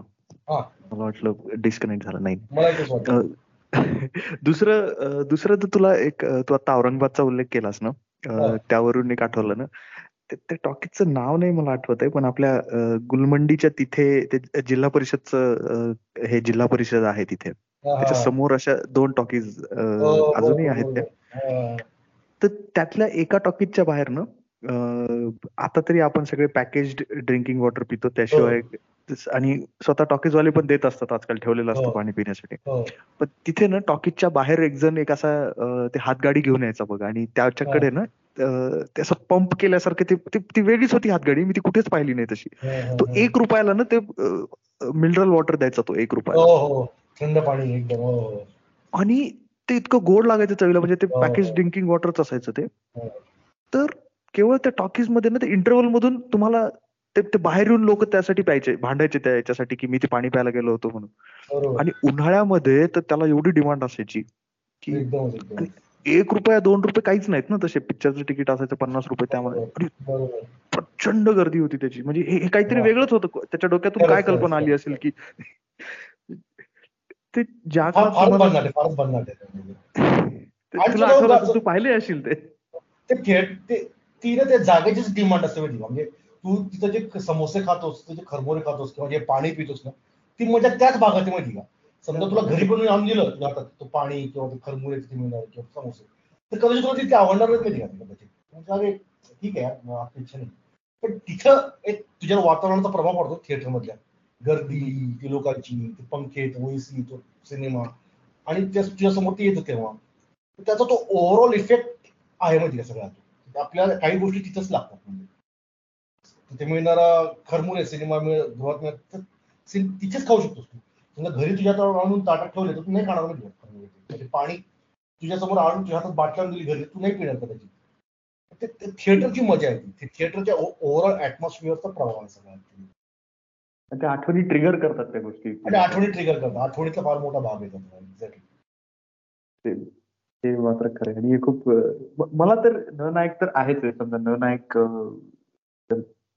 ते पात्र पूर्वी भेटलेले आहेत तुझ्या लिखाणात ब्लॉग हो. असतील किंवा इतर कुठलेही असतील हो. पण मिडनाईट मॅट्री मॅटनी जे आहे ते ऑल टुगेदर एक वेगळा अनुभव आहे कुठलं त्या पुस्तकामध्ये तरी हो. आणि तो वेगळा जो अनुभव आहे ना त्याचं त्याचं ते वैशिष्ट्य पण आहे की त्यामुळे मला अशी उत्सुकता आहे की हे ह्या हा जो टाईप आहे लिखाणाचा हे हा जो प्रकार आहे याला मला माहीत नाही बरं का याला हे कुठल्या कॅटेगरीत समीक्षक लोक त्याला ठेवतील? किंवा आमच्यासारख्या वाचकांना त्यांनी प्रश्न नाही पडत की हे नेमकं कॅटेगरी काय? पण उत्सुकता मात्र निश्चित आहे की ह्या टाईपचं जे लेख आहेत किंवा ह्या टाईपची जी रायटिंग आहे हे यापूर्वी कधी झालेलं आहे का? माझ्या आता पुन्हा बोलर असेल की कदाचित मीच केले काय पहिलं असं पण मला ऑनेस्टली माहीत नाहीये. म्हणजे मी कणेकरांचे मी कणेकरांचे लेख वाचले सिनेमा विषय मी बरेच चित्रपट समीक्षकांचे लेख वाचले पण ते सिनेमाशी रिलेटेड होते माहिती मी?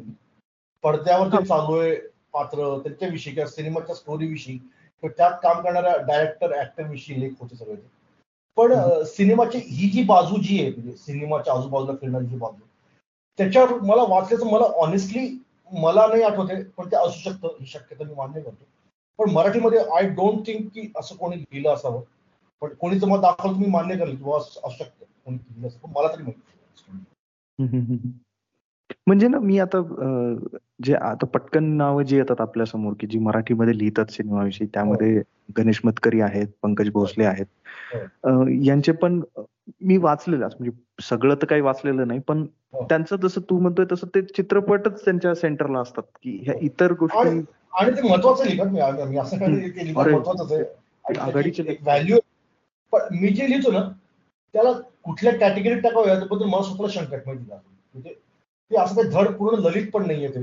किंवा ते वैयक्तिक अनुभव सांगणार लिखाण पण नाही तिने अशी सगळ्यांची थोडी थोडी भेळ आहे ना तिला. थोडं सिनेमाचा थोडा सामाजिक रिलिव्हन्स सिनेमात काम करणाऱ्या लोकांची थोडी स्टोरी थोडे स्वतःचे वैयक्तिक अनुभव.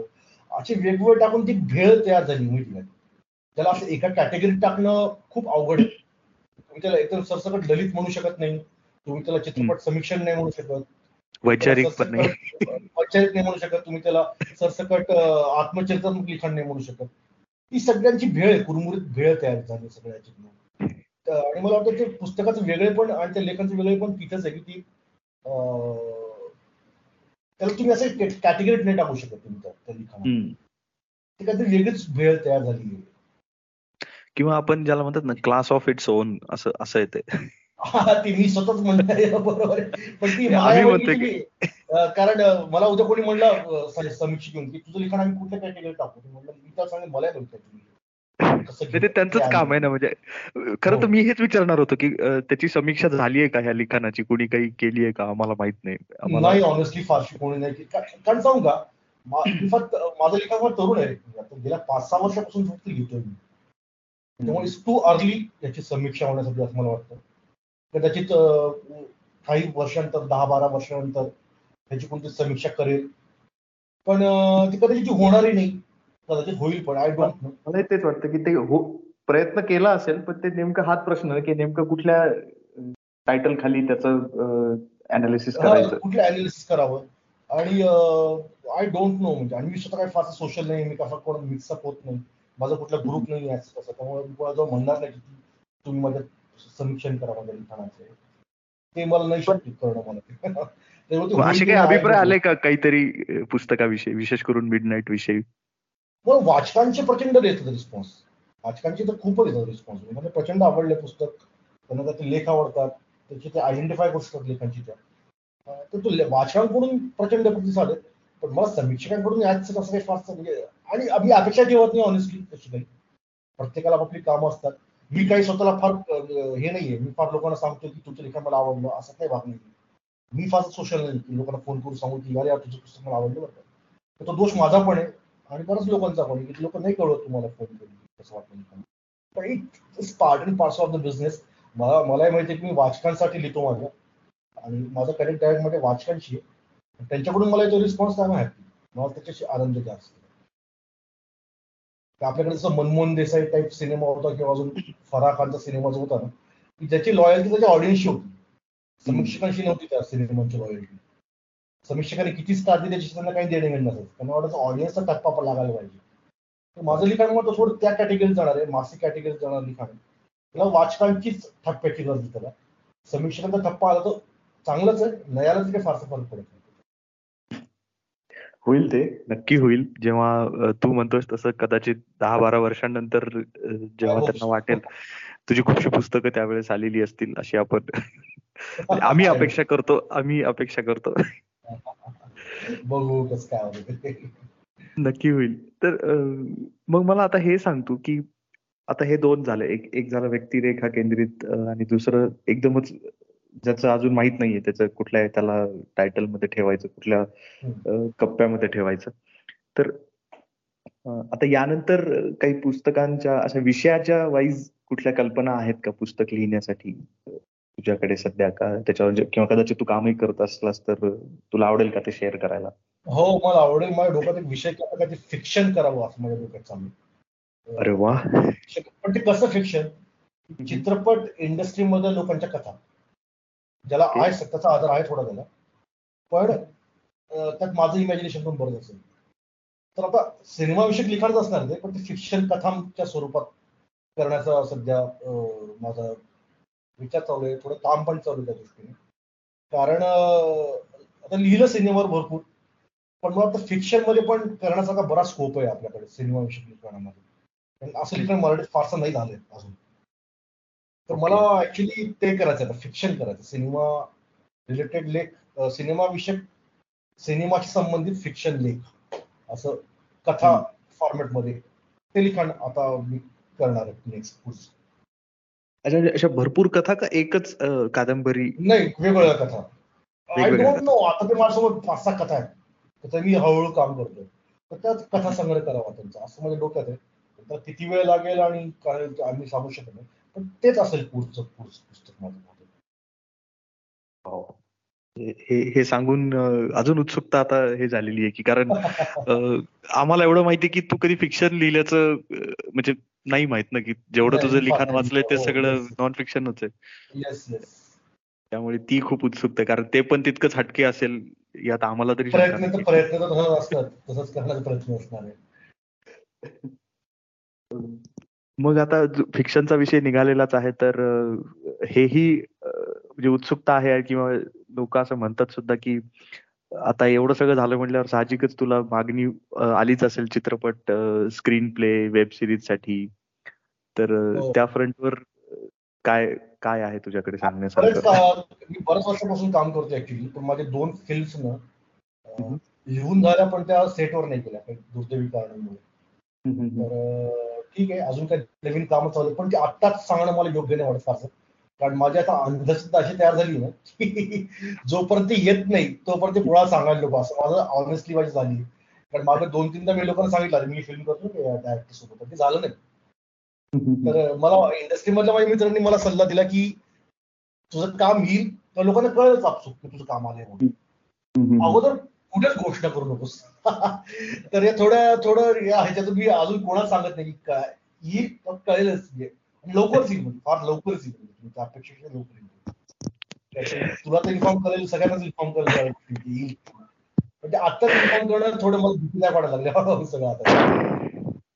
नाही आम्हाला उत्सुकता अशी की गप्पांगणमध्ये परत एकदा आम्हाला निमित्त मिळालं तुला तुला आमंत्रण देण्याचं की चला आता लवकर निमित्त मिळेल तुला फारच लवकर वा. ही खूप चांगली बातमी आहे. म्हणजे थोडक्यात जर याला हे सांगायचं म्हटलं तर पिक्चर अभि बाकी आहे असं. पिक्चर अभि बाकी आहे. हॅपी एंडिंग अभि बाकी आहे. हॅपी एंडिंग बाकी आहे. आणि ती एंडिंग नसेल खरं तर ती सुरुवात असेल तुझ्या ह्या करिअरची तुझ्या नवीन सुरुवात असेल. हॅपी एंडिंग म्हणण्यापेक्षा हॅपी स्टार्ट असेल तो सगळ्या गोष्टीचा.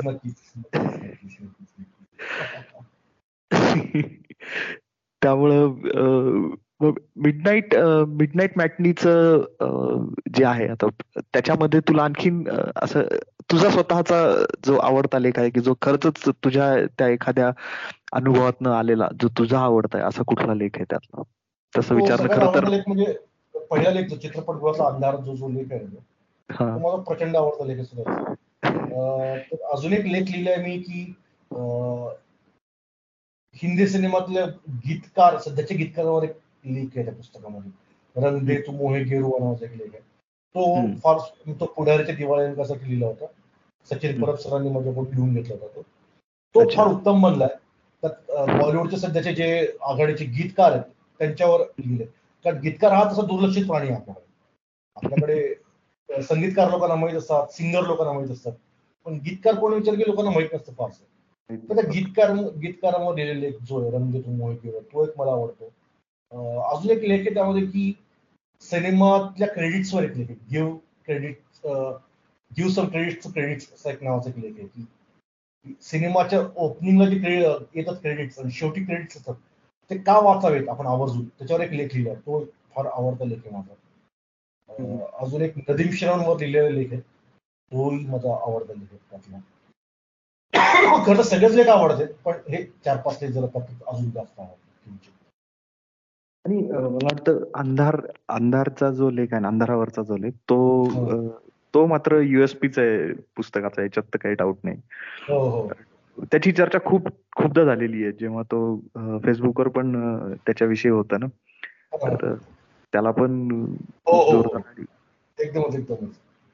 तो एकदम असा ग्राउंड ब्रेकिंग होता तो की एक कसं असतं की कुठलंही लिखाण असं म्हणतात ना की तेव्हाच त्याच्यामध्ये दर्जा किंवा असं कसं असतं की जे तुम्हाला विचार करायला शब्दशः तुम्हाला फोर्स करतं मजबूर करतं की ते तुम्ही त्याला अवॉइड करूच शकत नाहीत त्या गोष्टीला. कुठेतरी तुम्ही पडताळता त्याला की हे आहे का असं आणि ते जाणवतं की हो हे असंच आहे. तर तो त्या याच्यावर तो त्या जर लावल्या कसोट्या तर त्याच्यावर उतरणारच लेख येतो अंधाराचा. त्यामुळे त्याच्यामुळे फार आवडता लेख आहे ऍक्च्युली माझा तो. कारण मी स्वतः जसं म्हणलं मी स्वतः मी विसरून गेलेलो थिएटरच्या आमदारांनी स्वतःला पुरता तर त्याच्यामुळे महत्त्वाचा लेख आहे करण्यासाठी. त्यामुळे हे जे काही दोन भाग झाले ना आपले की याच्यामध्ये चित्रपटाचं मला एक लक्षात येतं की तुझ्याकडे सांगण्यासारखं खूप आहे. बरंच आहे आणि इतका सिनेमा बघितला इतके वेळा सिनेमा बघितला की आता तो आयुष्याचा फार महत्त्वाचा भाग बनून गेला मग आता एक थोडासा कठीण असा प्रश्न मी विचारतो. आता आपण थोडस ह्या ह्या भागाच्या पण एंडकडे येतोय. तर मला उत्सुकता आहे की तू आधी तू उत्तर देशील का? आणि दिलंस तर ते काय असेल त्यामुळे की मला उत्सुकता विचारलं की तुला एक एक नाव सांगायचंय कॅटेगरी वाईज की नाईन्टीजचा फेवरेट सिनेमा सध्याची फेवरेट वेब सिरीज आणि आवडता न नायक यांचे एक एकच तुला सांगायचे. माझा नाईन्टीज मधला आवडता सिनेमा एक सिनेमा म्हणजे तू एक जर समजा तुला म्हटलं की तुला आता नाईन्टीज मधला एकच सिनेमा बघायला मिळेल तर तू कुठला बघशील? मी बघेल घायल किंवा घातक. दोन्ही म्हणजे राजकुमार संतोष आणि सनी देवल या दोघांच्या जोडीचे घायल किंवा घातक दोन्हीपैकी एक बघेल नक्की एक पण तुम्हाला प्रचंड आवडतात सिनेमध्ये अँग्री यंग मॅन मुव्हीज होत्या. आणि मला त्या राजकुमार संतोष माझा खूप आवडता डायरेक्टर आहे. आणि सनी देओल हा पण माझा खूप आवडता ऍक्टर आहे. तर घायल किंवा घातकमध्ये टाय असेल त्याच्यामध्ये ओके. दुसरा प्रश्न काय म्हणालास? हे वेब सिरीज आवडती वेब सिरीज भारतीय पाहिजे का ओव्हरऑल कुठली वेब सिरीज कुठली कुठलीही चालेल कुठलीही चालेल. मला चेर्नोबिल नावाची वेब सिरीज हॉटस्टारवर आहे. हो. रशियामध्ये चेर्नोबिल अणुभट्टीचा जो अपघात झाल्यानंतर तो अपघात कसा झाला? त्याच्यामागे कोणाच्या चुका होत्या? त्याची चौकशी कशी झाली? ती ट्रॅजेडी जी होती मोठी त्याच्यावरती बनलेली वेबसाईट नाव पण ऐकून अशी चेर्नोबिलची. हो. पण अशी ती माझी खूप आवडती वेबसिरीज आहे कारण सो गुड की बघताना भारून जातो माणूस आणि इतकी मोठी ट्रॅजेडी ह्युमन मानवी इतिहासातली. तर त्यांनी इतक्या मानवी पद्धतीने उत्तम पद्धतीने कोणाला खलनायक न म्हणतो ते दाखवलं त्यांनी ते. फारच उत्तम आहे. चेर्नोबिल माझी सगळ्यात टॉप आवडती वेब सिरीज अच्छा. पण ते मी त्याच्याविषयी असं ऐकलं होतं की ती वेब सिरीज बनायला काहीतरी दहा बारा वर्ष किंवा त्याहीपेक्षा हो, जास्त हो. अरे कारण त्यांनी रिसर्चला त्यांनी दहा बारा वर्ष दिली होती त्या वेब सिरीजचा विचार करताना. कारण खूप टेक्निकल तसं होतं टेक्निकल होती वेब सिरीज बरोबर? टेक्निकल मुद्दा होता वेब सिरीज टेक्निकल विषयावरती वेब सिरीज म्हणजे लोकांना काय माहिती अनुभट्टी काय असते काही चालते. त्या रायटर लोकांनी रिसर्च केला अरे दहा बारा वर्ष रिसर्च करून त्यांनी ती वेब सिरीज लिहायला सुरुवात केली. इतकं मोठं डेडिकेशन आहे म्हणजे त्या वेब सिरीजला त्याच्यामुळे इतकं उत्तम बनले कारण रायटर लोकांना भरपूर वेळ दिला रिसर्च करायला वेळ दिला. त्यातून चेरनोबिलसारखी वेब सिरीज बनली. आपल्याकडे दोन महिन्यात स्क्रीन प्ले लिहून तयार होतात चार महिन्यात शूटिंग होतं. चार महिन्यात पोस्ट प्रोडक्शन होतं वर्षभर तयार म्हणजे जाते फिल्म पण त्यात ती मजा नाहीये. या लोकांनी तब्येतीत जे काम केले ना वर्षानुवर्ष बारा पंधरा वर्ष त्या वेब सिरीज ते दिसतं त्या वेब सिरीज आणि हे हे आहे की कुठलाही अगदी शॉर्ट फिल्म असेल किंवा अवतार सारखे मोठे सिनेमे असतील किंवा आता हे. उदाहरण सांगितलं चेरनोबिल सारखं. त्याच्यामागे खूप साऱ्या लोकांनी खूप सारी मेहनत इन्व्हेस्ट केलेली असते. हे तर त्यामुळे त्याला त्या बाबतीत त्याचं क्रेडिट तू म्हणतोस तसं ते त्यांना द्यायलाच पाहिजे की त्यास त्या मेहनत ती ती ती कशी झाली आहे हे यासाठी तरी त्या गोष्टी बघितल्या पाहिजेत. बरोबर बरोबर. केवळ आपले आपल्याकडे सिनेमा किंवा वेब सिरीज असेल ना हे टीम वर्क असणार आहे. आपल्याकडे काय होतं की आपल्याकडे प्रत्येक गोष्टीचं क्रेडिट हिरोला जितकी सवय लागली लोकांना की सिनेमा चांगला कोणामुळे जातो हिरो मध्ये तसं नसतं. एक मोठी टीम असते मागे हजारो लोकांची. प्रत्येकाने प्रचंड मेहनत घेतली असते सिनेमा चांगला होण्यातून ते तुम्हाला पडद्यावर ते दिसत असतं. तर त्या लोकांची पण नोंद कुठतरी घेतली जायला पाहिजे ना त्या लोकांची. ते सिनेमाला कॉन्ट्रीब्युशन देत आहेत आपल्या परीने पडद्या म्हणून. सिनेमा इज टीम वर्क म्हणजे त्यामुळे कुठलाही सिनेमाला कुठलाही ठपका मारण्याच्या पूर्वी किमान ह्या बाजूचा हो, हो. विचार व्हायला पाहिजे. विचार करावा की एखादा हिरोचा सिनेमाला म्हणून तू बॉयकॉट करा. पण तुम्ही त्याला बॉयकॉट करता म्हणजे तुम्ही त्या हजारो लोकांना बॉयकॉट करता इंडायरेक्टली एक लोकांना कळायला हवं. सिनेमाची एक मोठी इंडस्ट्री अर्थव्यवस्था आहे त्याला तुम्ही बॉयकॉट करताय.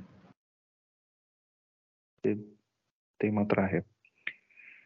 इंटरेस्टिंग आणि तिसऱ्या प्रश्नाचं उत्तर मला वाटतं तू दिलेलंस मी म्हणणार होतो की दिग्दर्शक तर त्याचं तू पहिल्या प्रश्नाचं उत्तर दिलं अच्छा दिग्दर्शक होता हो राजकुमार संतोषी यस राजकुमार संतोषी. फार आवडतात डायरेक्टर त्याचं खाकी असेल घायल असेल घातक असेल अंदाज आपणा आपणासारखा असेल त्याचा कॉमेडी सिनेमा त्याने केलाय.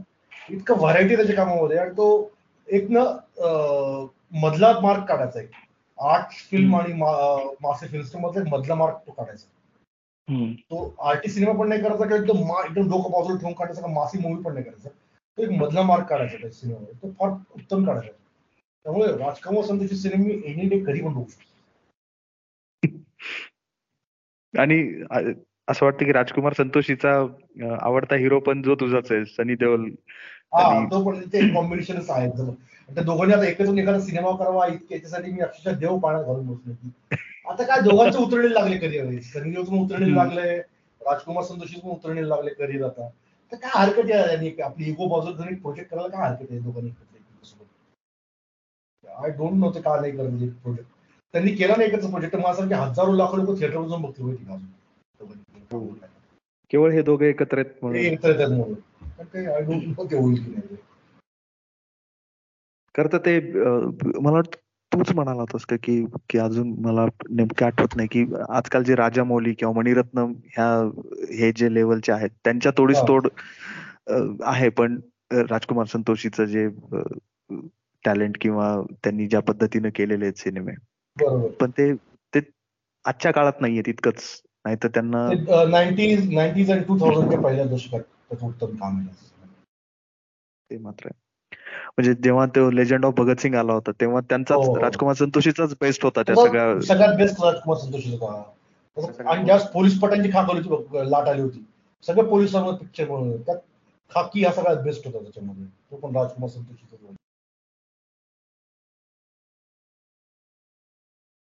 हॅलो? प्रश्न तर प्रश्न तर खूप आहेत. आणि पण हा एपिसोड जो होता तो आपण मुख्यत्वे तुझ्या पुस्तकांवर केला होता. आणि म्हणजे मला वाटतं की जे तुझे फॅन्स आहेत वाचक आहेत त्यांना ज्या काही जे काही प्रश्न होते ते त्या मला वाटतं मी विचारले असतील अशी मी खूपच खूपच उत्तम प्रश्न होते. मला फार मजा आली उत्तर देण्यामध्ये. आणि आपल्या इन्फॉर्मल गप्पा ज्या झाल्या त्या फार महत्त्वाच्या होत्या गप्पाच्या स्वरूपात हो. जो कळतं ना ते सगळ्यात महत्वाचं असतं. मजा आली. मला खूप मजा आली.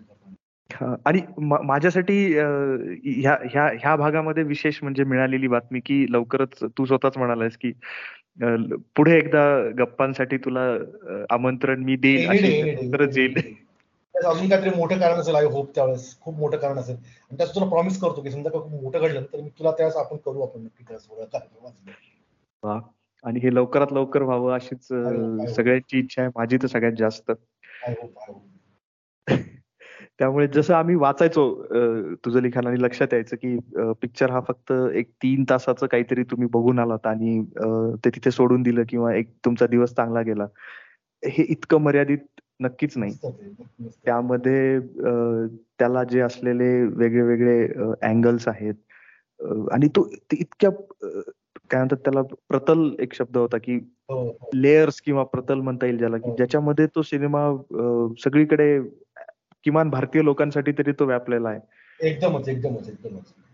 हे हे जे आपल्या गप्पा झाल्या त्या गप्पांमधून ही गोष्ट लक्षात आली की तितकं वरवर वाटतं तितकं हलक्यात घेण्यासारखं प्रकरण नाही आणि एकदमच सिरियसली घेऊन एकमेकांशी भांडण प्रकरण पण चुकीचं ते पण चुकीचं म्हणजे तुम्ही सिनेमाला अति सिरियसली पण घेऊ नका आणि अति लाईटली पण घेऊ नका. एक आणि एक एक अशी म्हणजे काय म्हणतात विनंती आहे की आता तू तुझ्या बोलण्यामध्ये एक गोष्ट येते ना की सायको सायकोलॉजिकल ऍस्पेक्ट जे असतात हो. ते तुझे नाईन्टीजच्या सिनेमाचे झालेले आहेत तसे. हो. तर आता तू तू थोडस इतरही जे आहेत नाईन्टीजच्या नंतर आलेला पार्ट आहे तसा तो डोकावतो तुझ्या याच्यामध्ये येतात बऱ्याच हो, गोष्टी. न नायकच्या दृष्टी थ्रू आलेले आहेत ते की इरफान खान पासन ते के के मेनन मेनन पर्यंत की त्या लोक आणि त्याच्या त्यांच्यासोबत येणारी परिस्थिती जे तू म्हणालास की तसंच लिहायला तुला आवडतं तर तसं अजूनही तू हॉलिवूडचे मूवीज आहेत किंवा एक एक मात्र आग्रह नक्की असेल की सध्याचा जो हॉट टॉपिक आहे की साऊथ मधून हो, इथे हो. येतात सिनेमा आणि ते तितकाच किंवा थोडासा जास्त प्रभाव पाडतात हिंदीपेक्षाही हो. जास्त. ह्या मागे पण काय पार्श्वभूमी असेल? तुझा एक एक लेख आला होता मला. एक किंवा दोन लेख आहेत तुझे की ज्याच्यामध्ये तू मणिरत्नम किंवा शंकर यांच्याविषयी लिहिलेलं आहेस. पण ते तितकंच. परत तू तुझ्या आवडत्या विषयाकडे येतोस. मिडनेटमध्ये ना अजून एक इंटरेस्टिंग लेख आहे दाक्षिणात्य सिनेमावर. ओके. दाक्षिणात्य चित्रपटाचं सौंदर्य शास्त्र तो लेख आवर्जून वाच तुला आवडेल. तू म्हणतोस ते संबंधित नाही येतो वेगळ्या अर्थाने संबंधित आहे पण तुला वाचता कळेलच नाही तो काय लेख आवर्जून वाचेल येस येस पुस्तक तर ते संग्रहाचं आहेच आहे ते पुस्तक त्यामुळे कधीही अशी काही झाली की त्याच्याकडे जाऊन तो सोर्स बघायचा की हे तर होतच राहील पुढे सुद्धा. पण सध्या जे आहे ना की मध्ये मध्ये पण एक काळ आला होता ना की हिंदी साऊथ मधून जसं कमल हासन असतील किंवा चिरंजीवी असतील ते हिंदीत येत होते. मला वाटतं हे नव्वदच्या सुरुवातीलाच हो, झालं होतं. की नागार्जुन आणि चिरंजीवीचे तू थोडस लिहिलंयस त्याविषयी सुद्धा पण आता एकदमच वेगळं झालं की आता अगदी कन्नड सिनेमे पण आपल्याकडे चालतात आणि हे असं का होतं? हे याविषयी तू काही लिहावंस? त्याच्यामुळे कारण त्याला खूप मोठा फॅक्टर तो आता हल्ली असं का होते आणि त्यातून बॉलिवूडला असुरक्षित वाटायला लागले हळूहळू त्यांच्यामुळे हो. ते खूप इंटरेस्टिंग असणार या वर्षी तुम्ही नक्की प्रयत्न करतो या विषयावर सगळ्यांना खूप उत्सुकता आहे की काय असतं बाबा की वरवर तर दिसतच ना साधं की त्यामध्ये हो, हो. मसाला आहे वगैरे. अंतप्रवाह असतात ना ते फार महत्त्वाचे असतात. अंतप्रवाह जाणून घेतलं की अजून गोष्टी त्याच्यामागे पण बरेच अंतप्रवाह आहेत. साऊथ इंडियन सिनेमा का डॉमिनेट करायला लागला तर आवडेल माझं जगाला खरंच आवडेल. त्याच्यामुळे की कारण जेव्हा तू त्या विषयाला हात घाशील तेव्हा तो तो बऱ्याच अँगलनी असेल आणि काहीतरी खूप काही वेगळं सगळ्यांच्या समोर येईल आणि सगळे परत तेच म्हणतील जे इतर लेखांच्या बाबतीत. अरे हे तर लक्षातच नव्हतं आलं. त्यामुळे हा एक आमचा सगळ्यांचा आग्रह असेल फॅन्स म्हणून. तू त्याविषयी जरूर लिही. कारण सगळेच फ्रस्टेड आहेत ना बॉलिवूडमध्ये की हो, काय करतो त्यामुळे आम्हाला ही एक ह्या भागाच्या शेवटी शेवटी तुला अशी विनंती असेल आणि तू लिहिशीलच म्हणा त्याच्यावर. नक्की नक्की नक्की परत एकदा तुझ्या प्रकाशित झालेल्या पुस्तकांविषयी खूप खूप अभिनंदन. आणि ते आम्हाला आवडलेलं आहे हे म्हणजे सध्याच्या क्षणाला वाचकांतर्फे मी सांगतो असं. धन्यवाद. अशी अशी अनेक पुस्तकं येत राहावेत असा आग्रह जो आमचा. हक्क आहे सर्वांचा की. आणि त्यासाठी खूप खूप शुभेच्छा. थँक्यू ह्या आमच्या डिजिटल अंगणात येऊन इतक्या भन्नाट आणि कायम लक्षात राहतील अशा ज्या गप्पा झाल्या आपल्या त्याविषयी खूप खूप आभार. माझे मी पण थँक्स म्हणतो कारण की उत्तर प्रश्न विचारलेस मला खूप मजा आली उत्तर देताना. मी पुन्हा पुन्हा ऐकणार आता काही दिवसांनी लावून जाऊन की आपला गप्पा thanks thanks for this opportunity yes परत एकदा आपली भेट होईलच तू प्रॉमिस केल्याप्रमाणे. त्या तोपर्यंत. त्याची म्हणजे आम्ही वाट बघू कधी एकदा नवीन स्टोरी किंवा नवीन तुझी अचिव्हमेंट घेऊन आमच्या भेटीला येणार असते. नक्कीच नक्कीच. त्यासाठी सुद्धा खूप खूप शुभेच्छा. नक्कीच. थँक्यू थँक्यू चला. धन्यवाद.